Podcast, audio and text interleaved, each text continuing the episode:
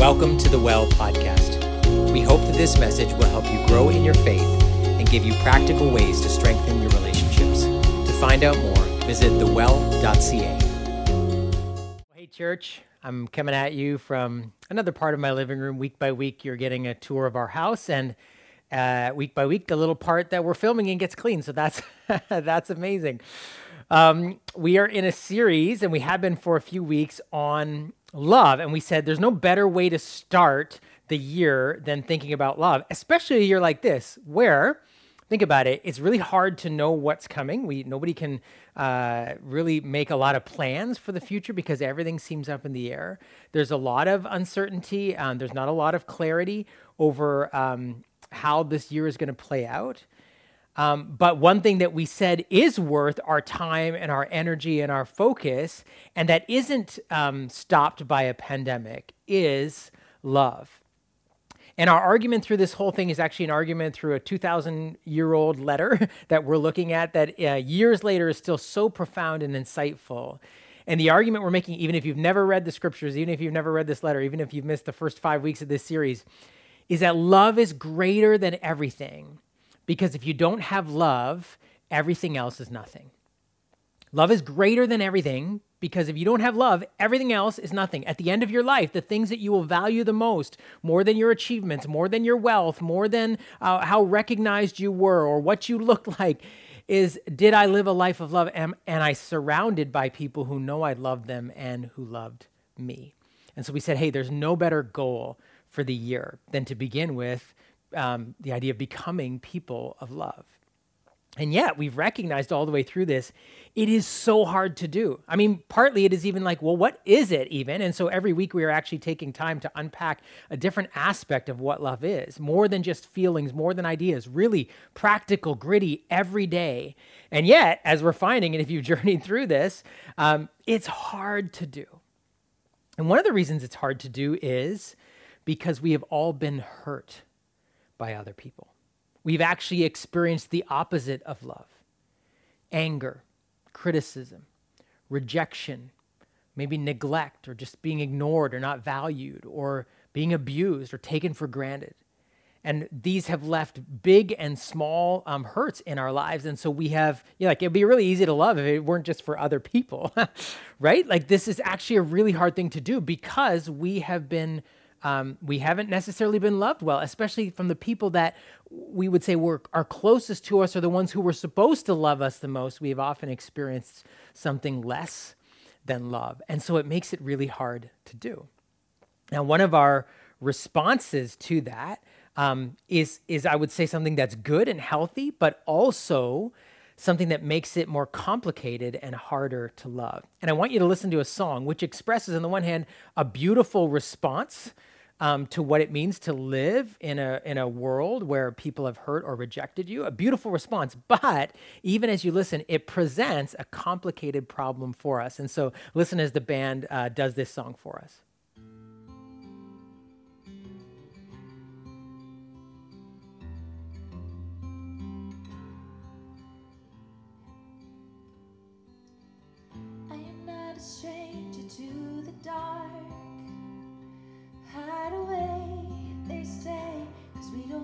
Your broken parts. I've learned to be ashamed of all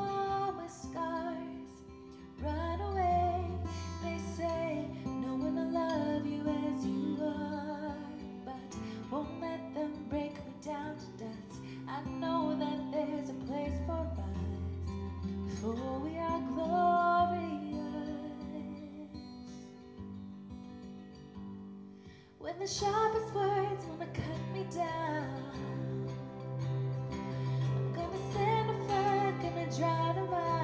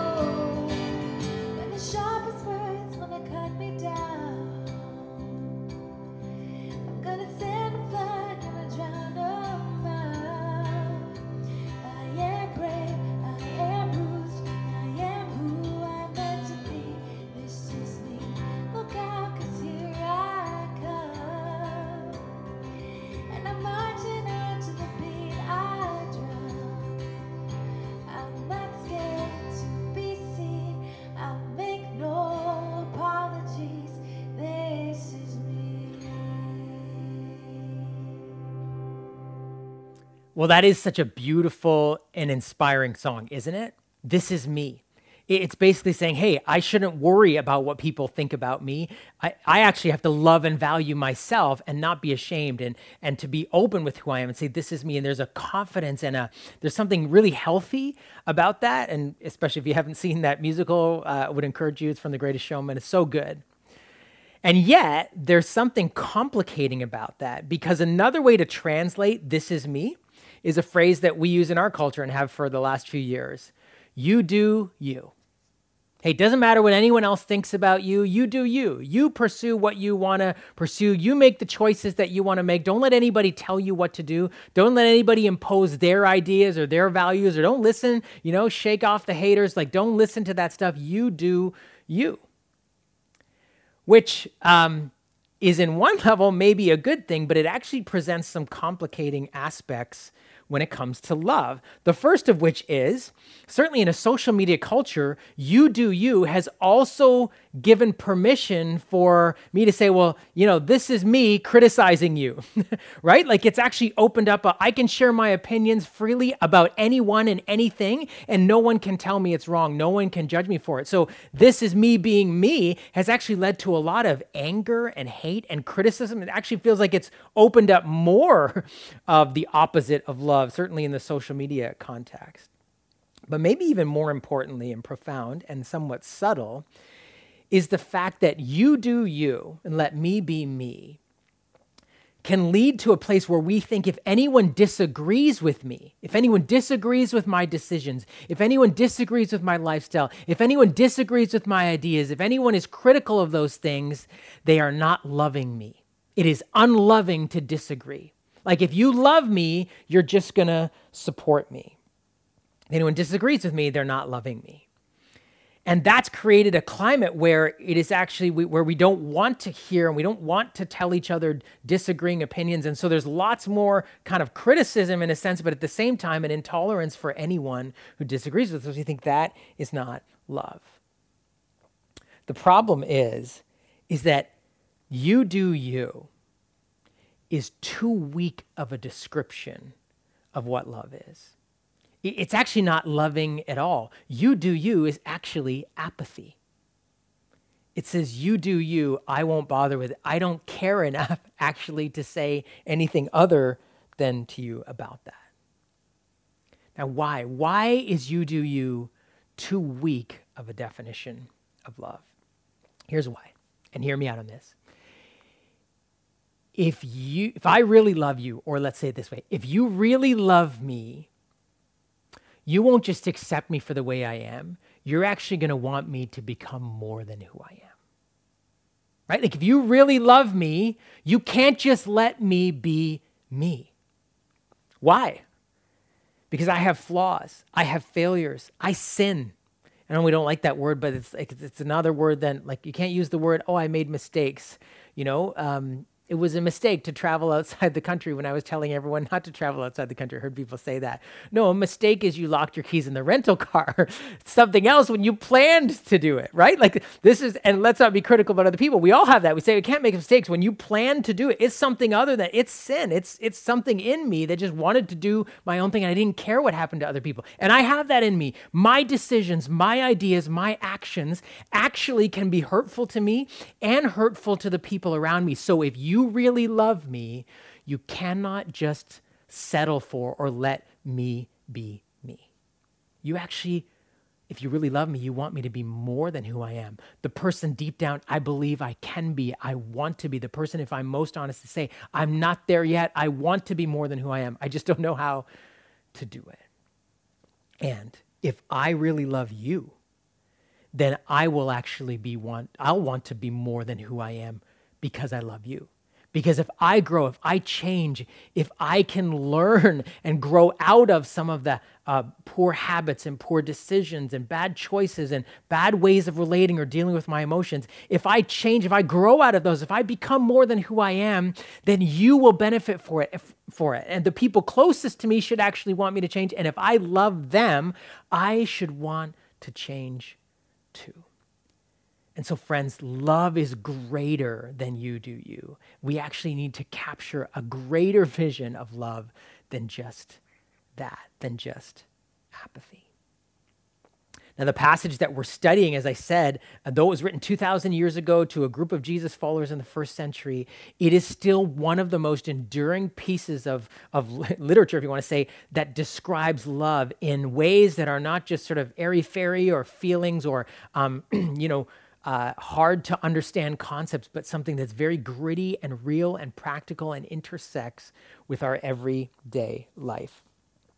And I want you to listen today as the scriptures read because it describes love in two ways that at first seem opposite to one another, but in fact fit together perfectly to give us a powerful and, and a greater picture of what love is than just you do you. So have a listen now. Love is patient, love is kind. It does not envy, it does not boast, it is not proud. It does not dishonor others. It is not self seeking. It is not easily angered. It keeps no record of wrongs. Love does not delight in evil, but rejoices with the truth. It always protects. Now, I wonder if you heard uh, those two ideas or caught them, two descriptions of what love is that at first seem opposite to each other. One is, Paul says, love rejoices with the truth. And, and maybe one of the kind of literal translations of that from the Greek word, the Greek word there is aletheia for truth, which actually means, maybe you've heard me say this before, reality. But in a sense, rejoicing with the truth is uncovering reality. That's what love is, is to uncover what's really true, what's really real, what's really going on. But he also says, but love also protects.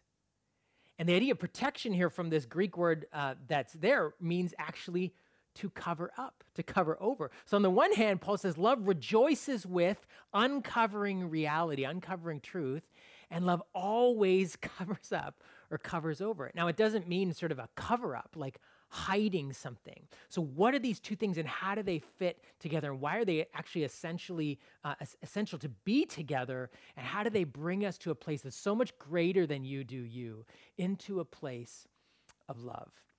So, let's start with this idea of love rejoices with the truth. It's a picture of saying love actively seeks and pursues to uncover and to be open and honest about reality. Which is to say, if we really love each other, we will be open or active to talking about what's really going on, to being honest in our relationships and honest with reality.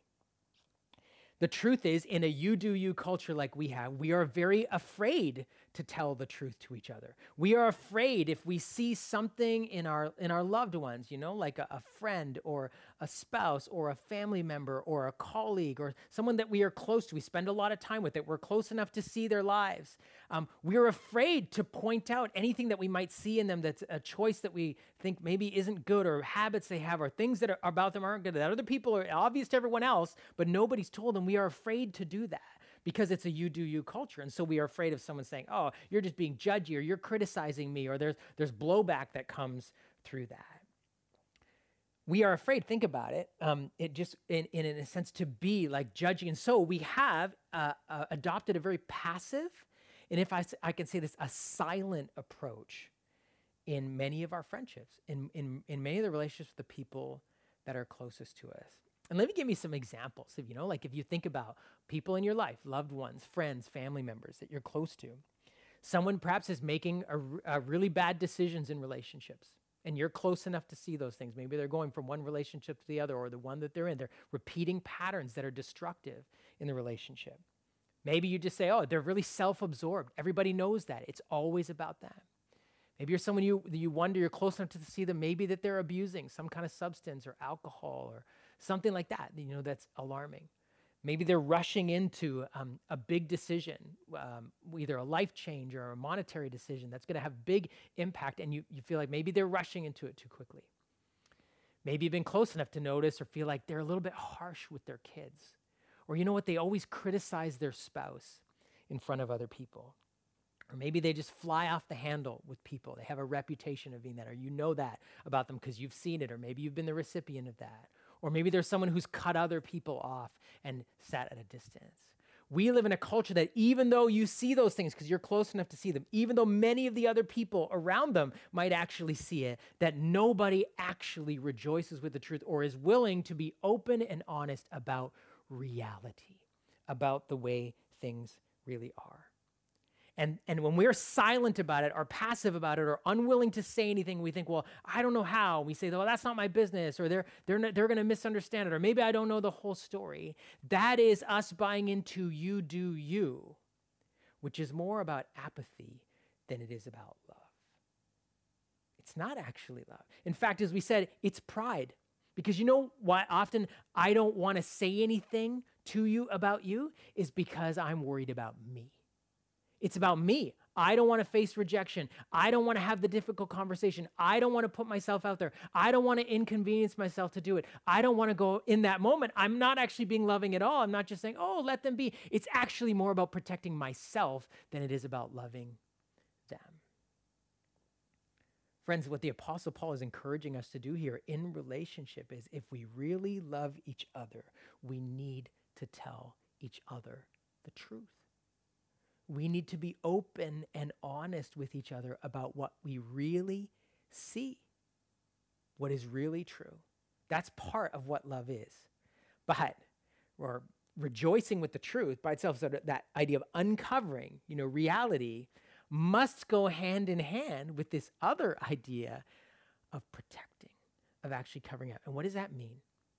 It means that to really love people, and especially if we adopt this idea of saying, okay, we really have to be honest with each other about what we see, about what's going on, what we observe in each other's lives, what we see in each other's decisions, what the patterns we see in relationships, either the things we've experienced firsthand from them or that we've seen and that it's obvious to everyone else, but no one has had the courage to say it. Okay, if we're going to do that, we have to do it in a way that seeks to protect them in the process. It's not a secret. It's not covering up. Secrets, keeping secrets from people or for people that are actually destructive, that's not a good thing. Being careful, though, and protecting them in the process, yes, that's part of it. And what are we talking about here?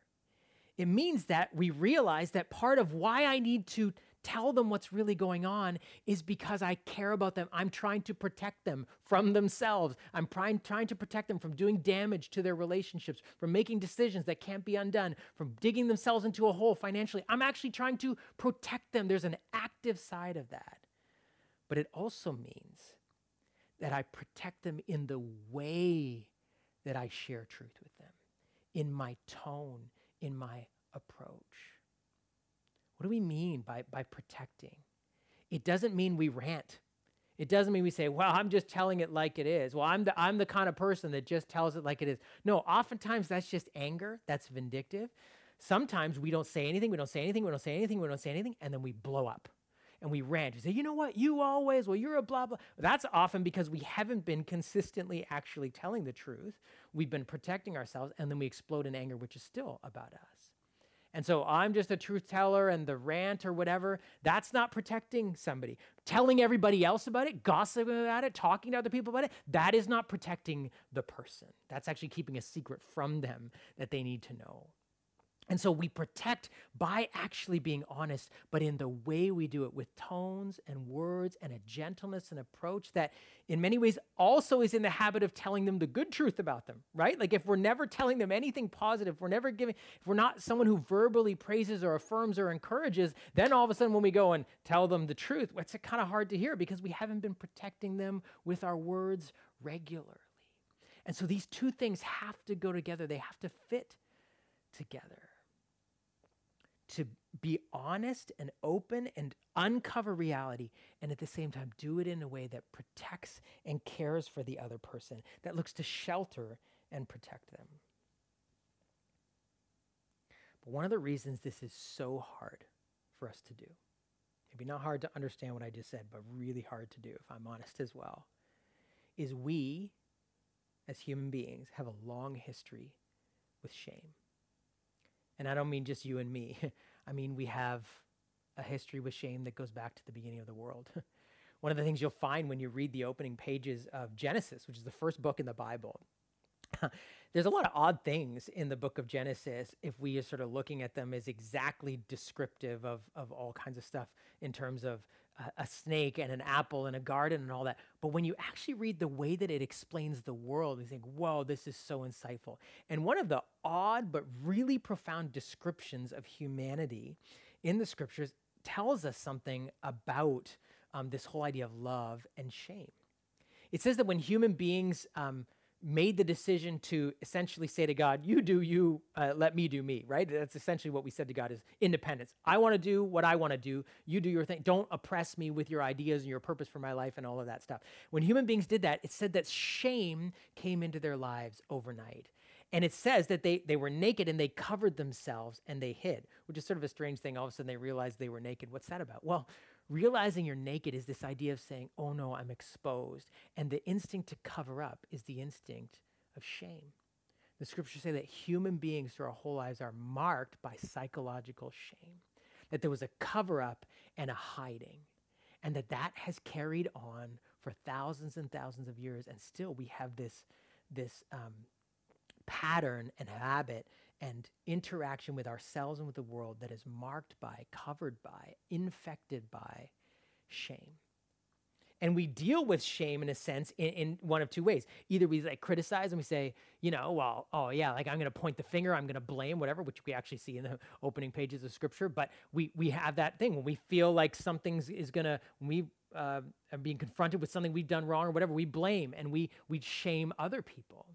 Or we have this thing that says, ah, who cares? I don't care what you think. Like, that's the, this is me. I'm going to do me. Like, you do you, whatever. Uh, I don't care what other people think. It's, it's still shame. It's a still way of deflecting saying, because our worst fears is that the worst things we believe about us are actually true and that other people would know them.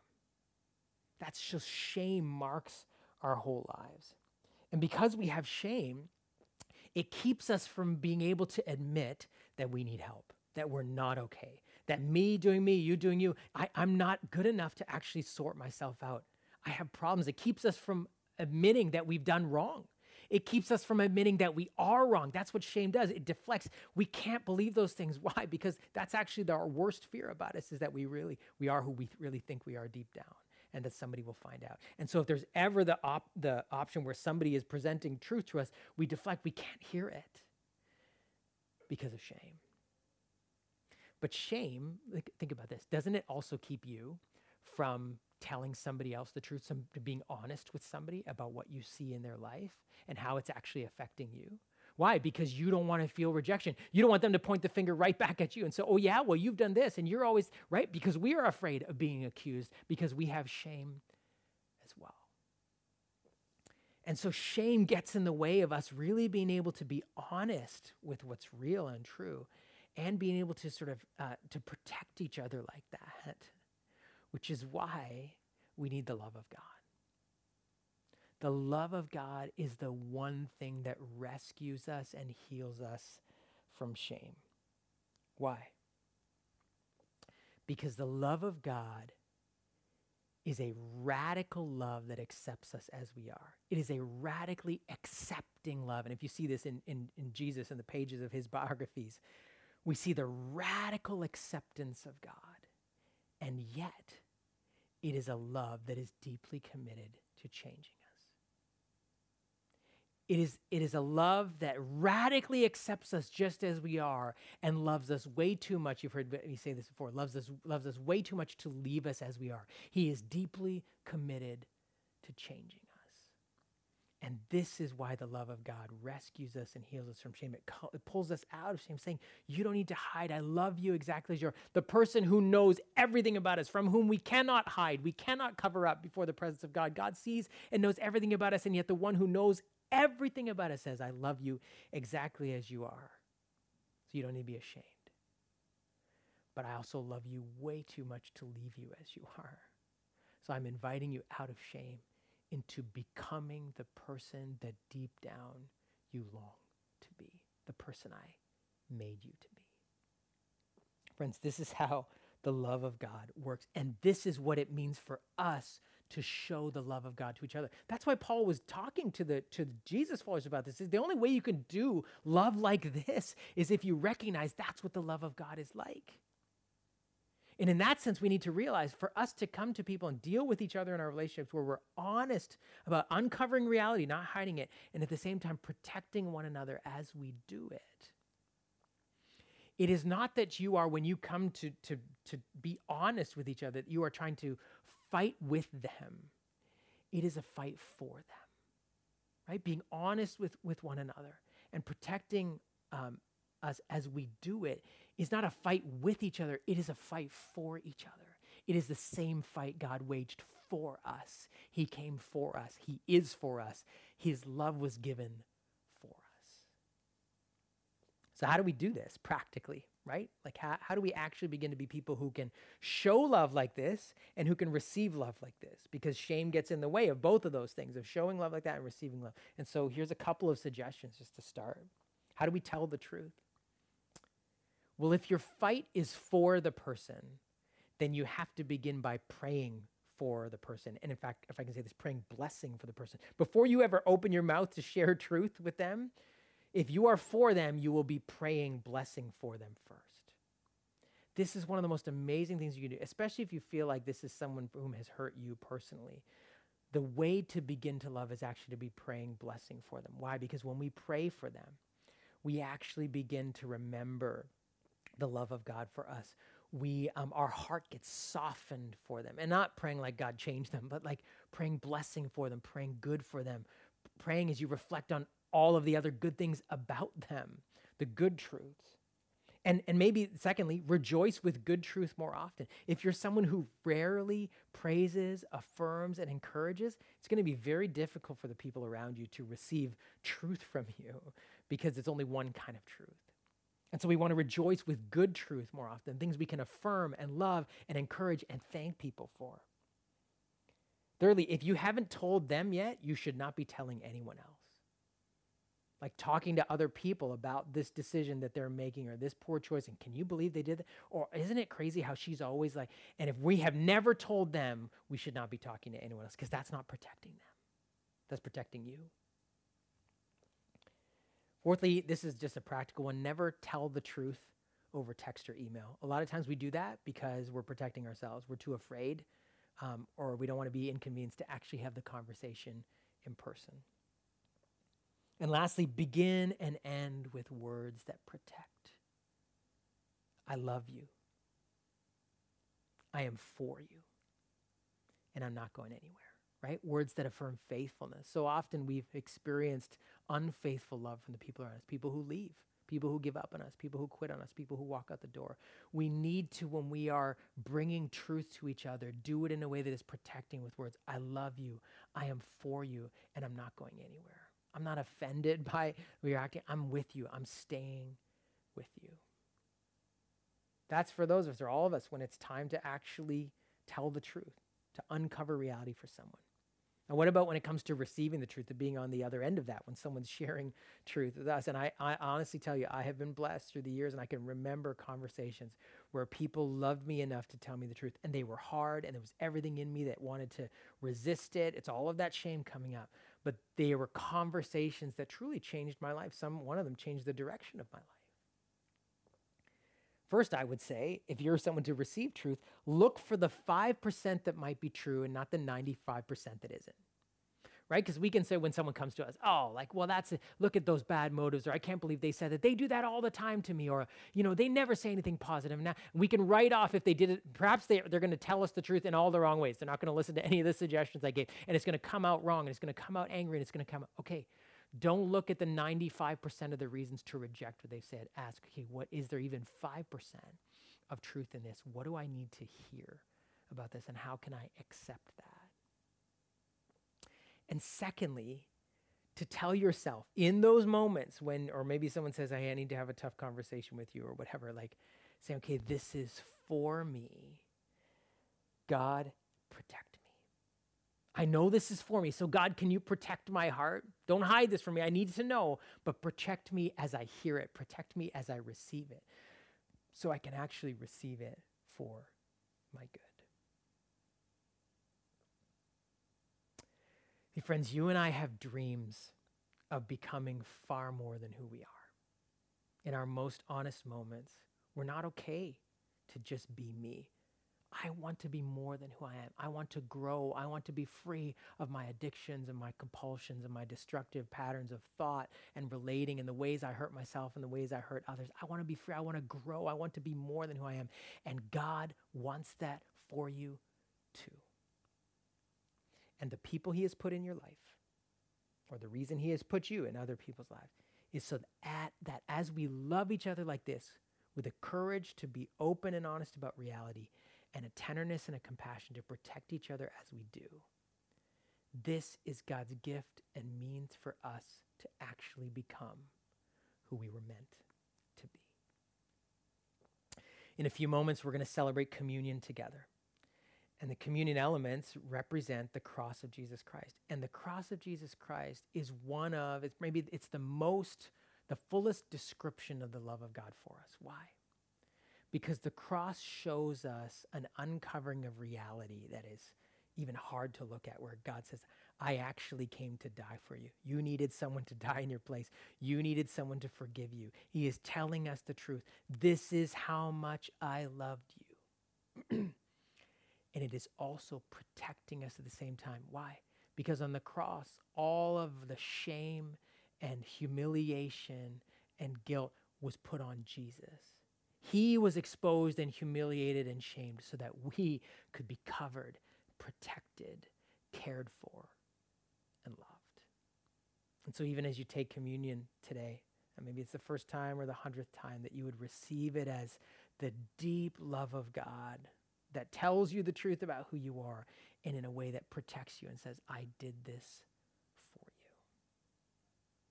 Just to give you a few minutes to prepare the band's going to lead us in a song called As You Find Me. And it is a song that poetically and beautifully just describes you love me as you find me, but your love is too good to leave me here.